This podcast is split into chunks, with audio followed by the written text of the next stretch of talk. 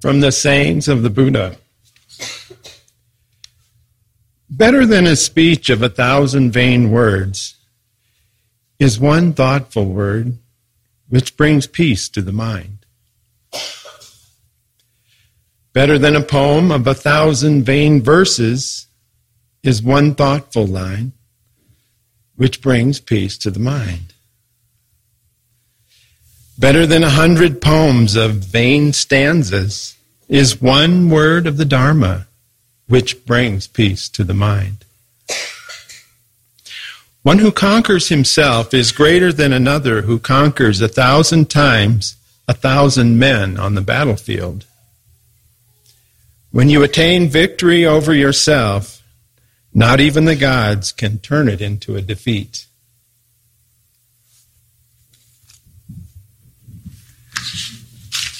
Thank you, Michael.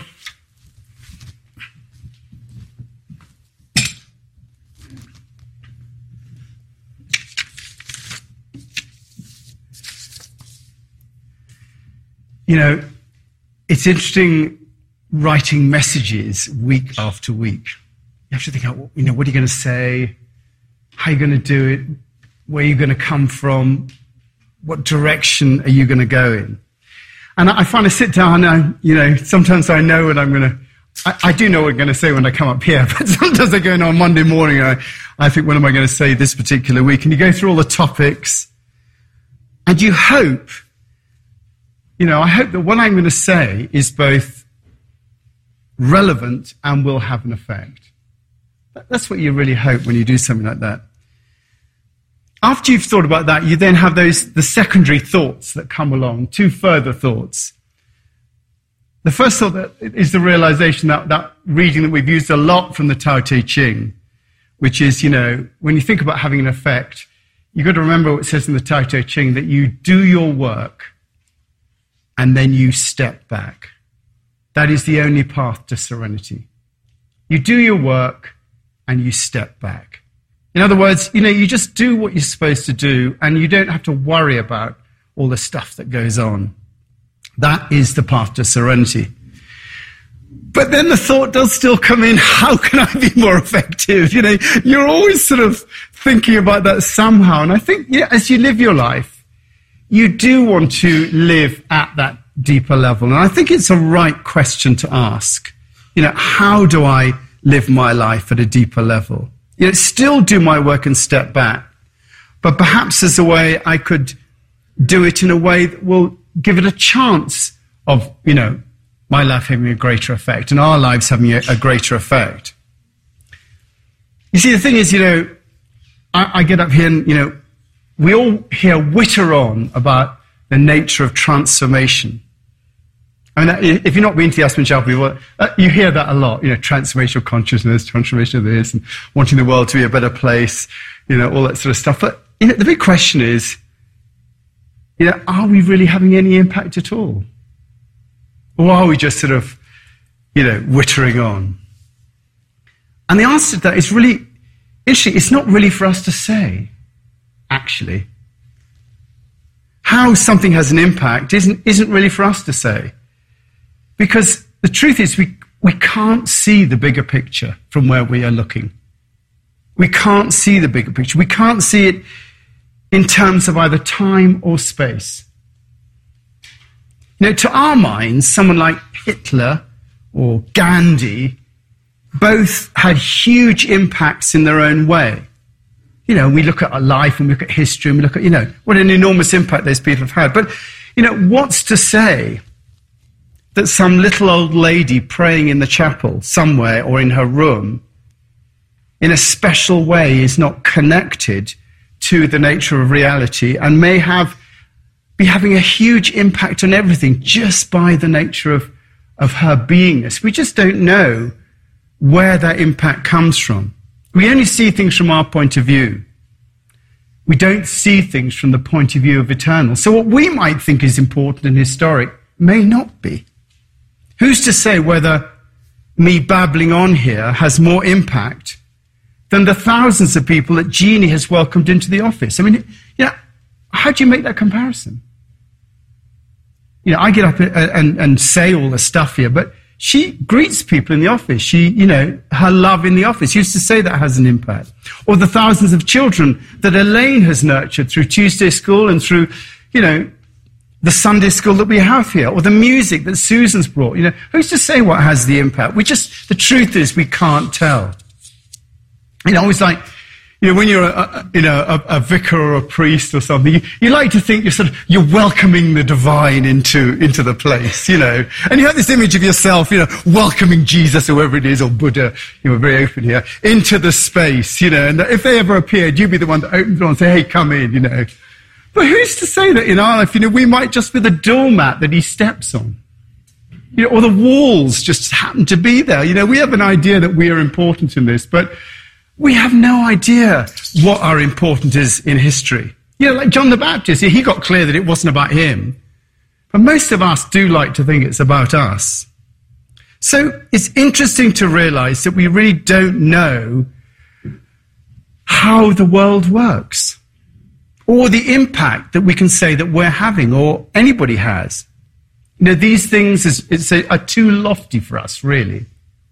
I love that phrase that uh, Neil deGrasse Tyson said, the American astrophysicist. He said that the universe is under no obligation to make sense to you. it doesn't have to explain itself to you. We think we understand it, but it doesn't have to explain itself to you. We don't know the impact that we have or the, what our legacy will be. Okay. El Greco, Galileo, Henry Thoreau,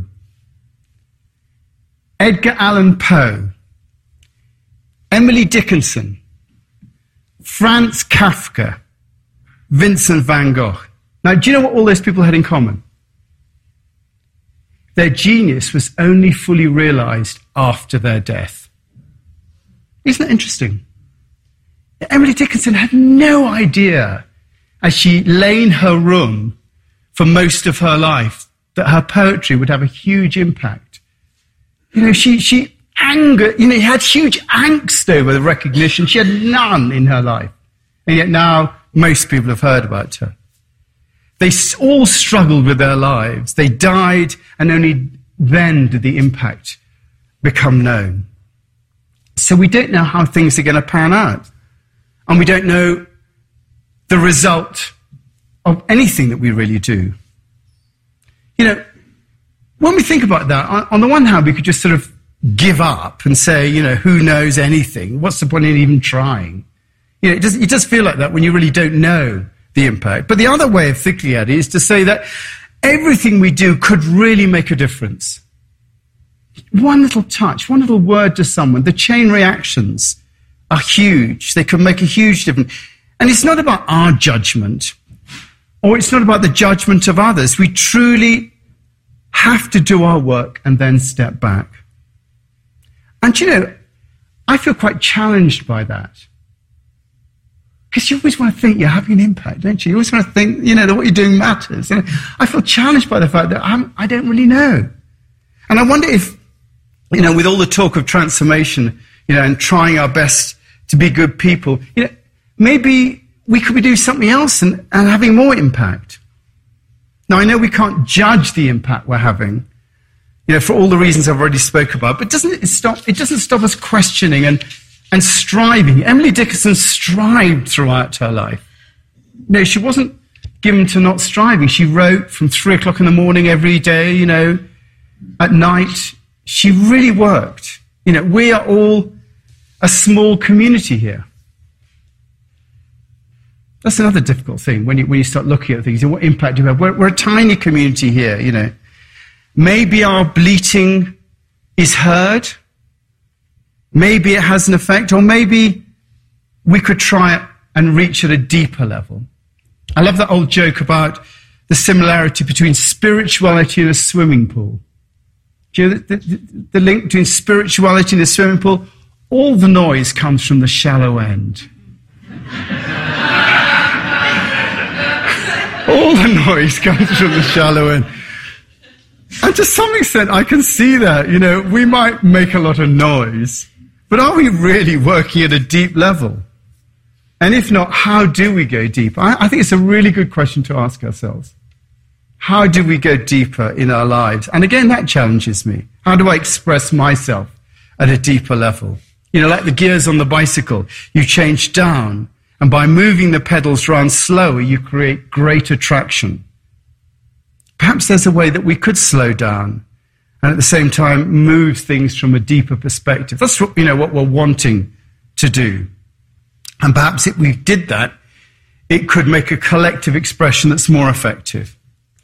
Because let's face it, you know, here at the Aspen Chapel, most of us have done every course known to man. I mean, haven't we, if you think about it? You know, EST, transactional analysis, group therapy, Gestalt, TM, any Rajneeshis out here? You know, what other courses have you done? What other courses have you done? Attitudinal healing, yes. What else? What have you done in your life? Leadership. Leadership training, yes, good. Alpha, what else? Anyone had their colours done? I mean, I've my, I'm, a, I'm a winter, funnily enough. Very important to get your colours done, you know. What else? Any other courses? I mean, we've done everything. What? Enneagram. Yes, actually, we're having an Enneagram guy coming in February, to tell you the truth, just because we like courses, don't we? But no, all of us have done all these courses. And I think in the chapel, probably per person, we've done the most courses. I'm just making this up now. The most courses in all Aspen. And you might say that, you know, they've done more courses in California, but some of us have come from California to do more courses in Aspen. You see, yes, exactly that. And collectively, we've probably covered the lot. So where do we go from here? You know, even trying to go, let's have a course on going deeper. You know, that's really what I, I want you to explore here. You know, how do we move to a deeper expression? How do we not be spiritual junkies? How do we, how do we go down again? Because really, you know, we have to change the, the vibration from me, me, me, me, me, me, me, which is what is to more, oh. I mean, I, you know, when these, when these, uh, when these monks come, I always how to, whoa. it's so deep. I mean, they really are coming from a, whoa, a deeper, a deeper expression. And I, you know, I do think it is about the level of, of, of vibration. I think that's, an, that's, you know, light, sound, smell, taste, feeling, all, all that stuff is all about the level of vibration that we give out and that we receive. It leads the level of, of, vibration that we give out, however it is, our appearance, all that stuff, you know, it leads to us being either successful in some cases or popular in other cases or some of us to be special. It, all that stuff is the sum total of the effect of our vibration. Uh, if you look at the word vibrate, it actually means to go to and fro. That's what vibration is. It means to go to and fro.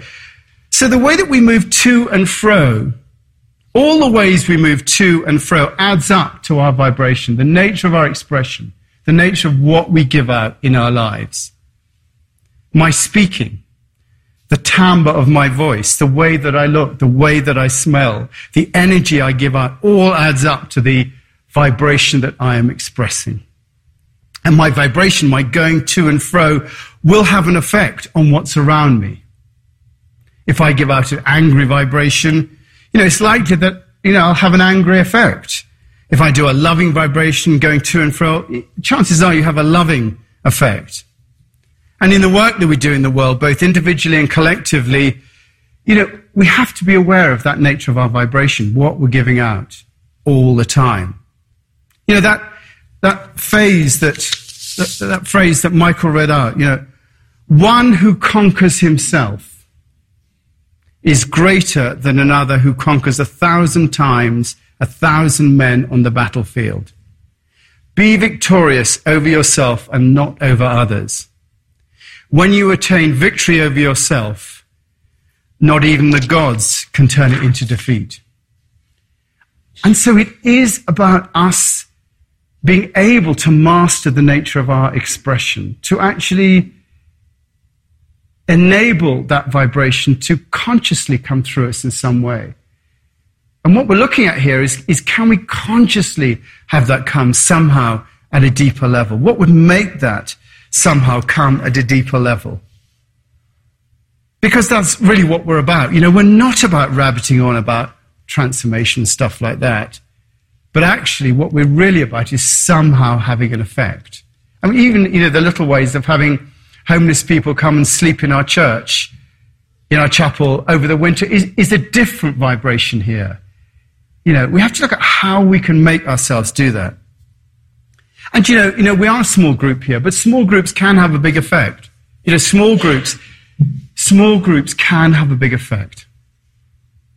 And it is worth considering that. You know, the obvious example of a small group that had a big effect is obviously the 12 disciples. You know, there is a small group that had a big effect. And then you have other small groups in history. You can look at small groups in history that had a big effect, like you know, the levelers or the Chartists. You know, they changed social trends. They started small.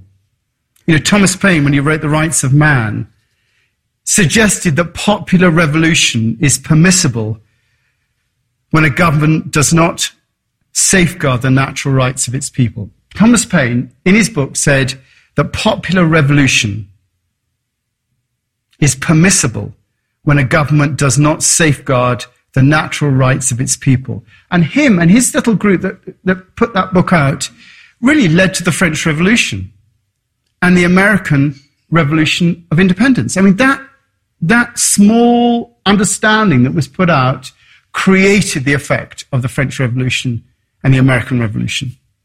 And then you have Gandhi, you know, small groups, Martin Luther King, and you have modern groups like the Merry Pranksters, the Chicago Seven, you know, the Ginsberg sect, all of whom made a difference to contemporary culture. So small groups can actually have an effect. And our challenge is to see if we can do that too from here. Something about the Aspen ideal. You know, that's why I'm here. Something about the Aspen ideal, about, about the transformation of consciousness, about actually doing that rather than talking about it, about the way that we do relate to each other. We could talk about it, but we could also be it in a different way that would enable us to share that vibration somehow out there. You know, when faced with that question, it always seems, first of all, to come down to practice. And you know, when you're doing what I do, you, you do tend to bang the drum of practice. You know, you know how, you know, do you have a meditation practice? You know, how are we practicing the way of being on our own?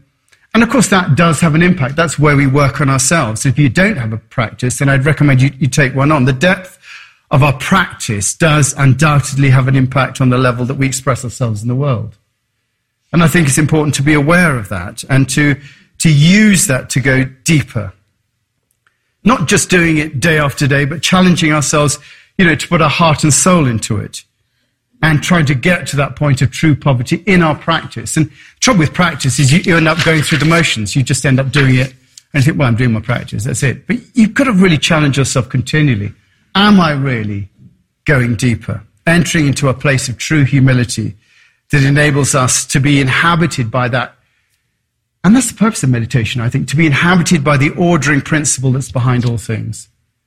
That we give up to be inhabited by something else.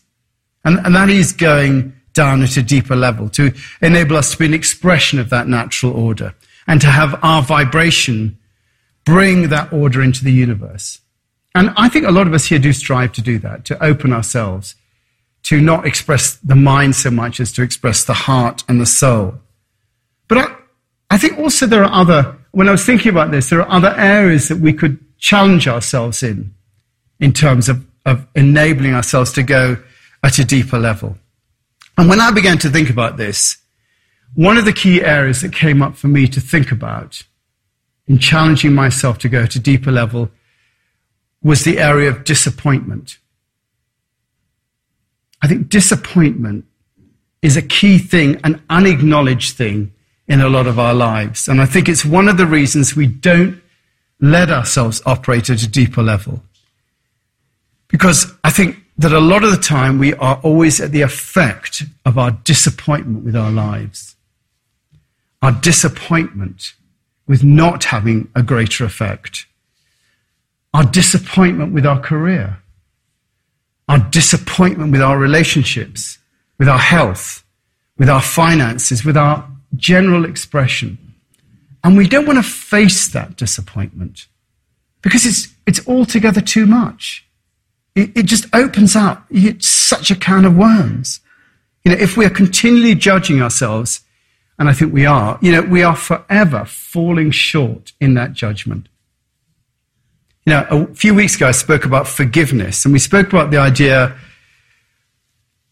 the idea of forgiving reality for not living up to our expectations of it. The idea of forgiving reality for not living up to our expectations of it. And that takes forgiveness from just being one person forgiving another to seeing the whole of life as a process of us reconciling ourselves to all that's around us and all that's within us. The whole of our lives is about reconciling us to that. Richard Rohr said to accept reality is to forgive reality for being what it is almost day to day and sometimes each hour by each hour. Such a practice creates patient and humble people. And he goes on to say that our first forgiveness, it seems to me, is therefore towards reality itself. To forgive it for being so broken and a mixture of good and bad. And our relationship to much of our lives is unforgiven. It is one of disappointment. And that disappointment, I think, stops us from going to a deeper level because we're always disappointed about where we've got to. It's the worst thing you can say to a child, you know, I'm so disappointed in you. You can just feel, you know, the effect that has when that's been said to me a few times. Uh, and I still not got over it. And, you know, it is the disappointment. It suggests that you've let the side down. And in fact, that's often how we look at our lives, that we're not living up to our expectations to the way that things should be. You know, the modern sense of the word disappointment is to frustrate expectations. That's what it really means. Yeah, the frustrating of expectation. But actually, the word disappointment means something much deeper than that. It comes from the French word désappointer, which means to remove something from office.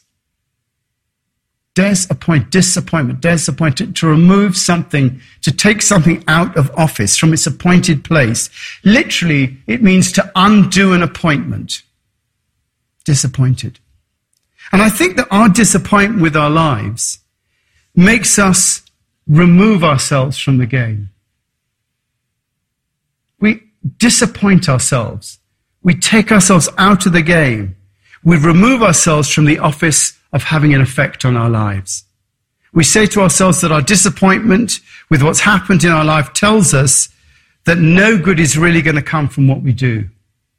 So we shouldn't expect to have an effect because if we do, we'll only be disappointed. So I think to live at a deeper level, for us to go deeper in our vibration, our going to and fro, we have to first deal with our overall relationship with our lives, with our disappointment, with our having removed ourselves from the place where we think we can have an effect. We've removed ourselves from that place where we think we can have an effect. I mean, I feel that for myself, you know, although I blabber on a lot. I mean, I do feel, you know, when someone says, you know, are you really going to have an effect? I'll go, well, you know, actually, you know, I've removed myself from the possibility of that. And I wonder if, if you have. You know, is it true for you? You know, you know, what are you disappointed in right now? Are you disappointed with this service? with the way that you're sitting there? With the way that you're thinking and feeling?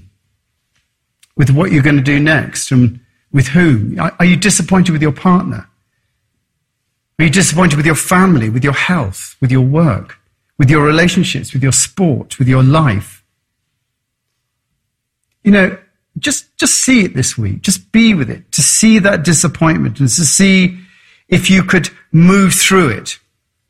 If you could, and this is the key thing that I'm going to go on to next week, if you could reappoint yourself to your life, reappoint yourself to that place where you, you are able in your own mind to have an effect, to reappoint yourself into that effective place, to reappoint yourself into this service right now, to reappoint yourself into where you're sitting, reappoint yourself into what you're thinking and feeling about what you're going to do next, about your relationship with your partner and your family and your health and your work, with your relationships, to reappoint yourself. And when you do reappoint yourself, when you actually re-engage with your life on a real level, that says, yes, I am able to have an effect. I am able to engage here. Rather than, I'd like to talk about it, but actually I'm quite disappointed with my life and I really don't think I am going to have an effect because it's just little old me. And I've never really amounted to much anyway up to now. And therefore I'm not really going to anyway, but I'll, I'll go through the motions and do all the stuff and say all the stuff. No.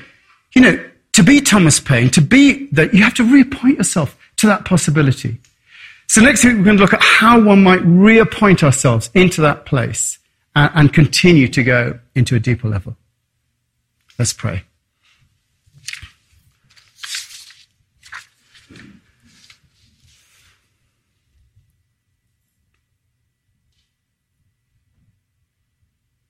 We pray for ourselves, Lord, that you will enable us to engage with our lives in a way that, that represents you and represents that spirit.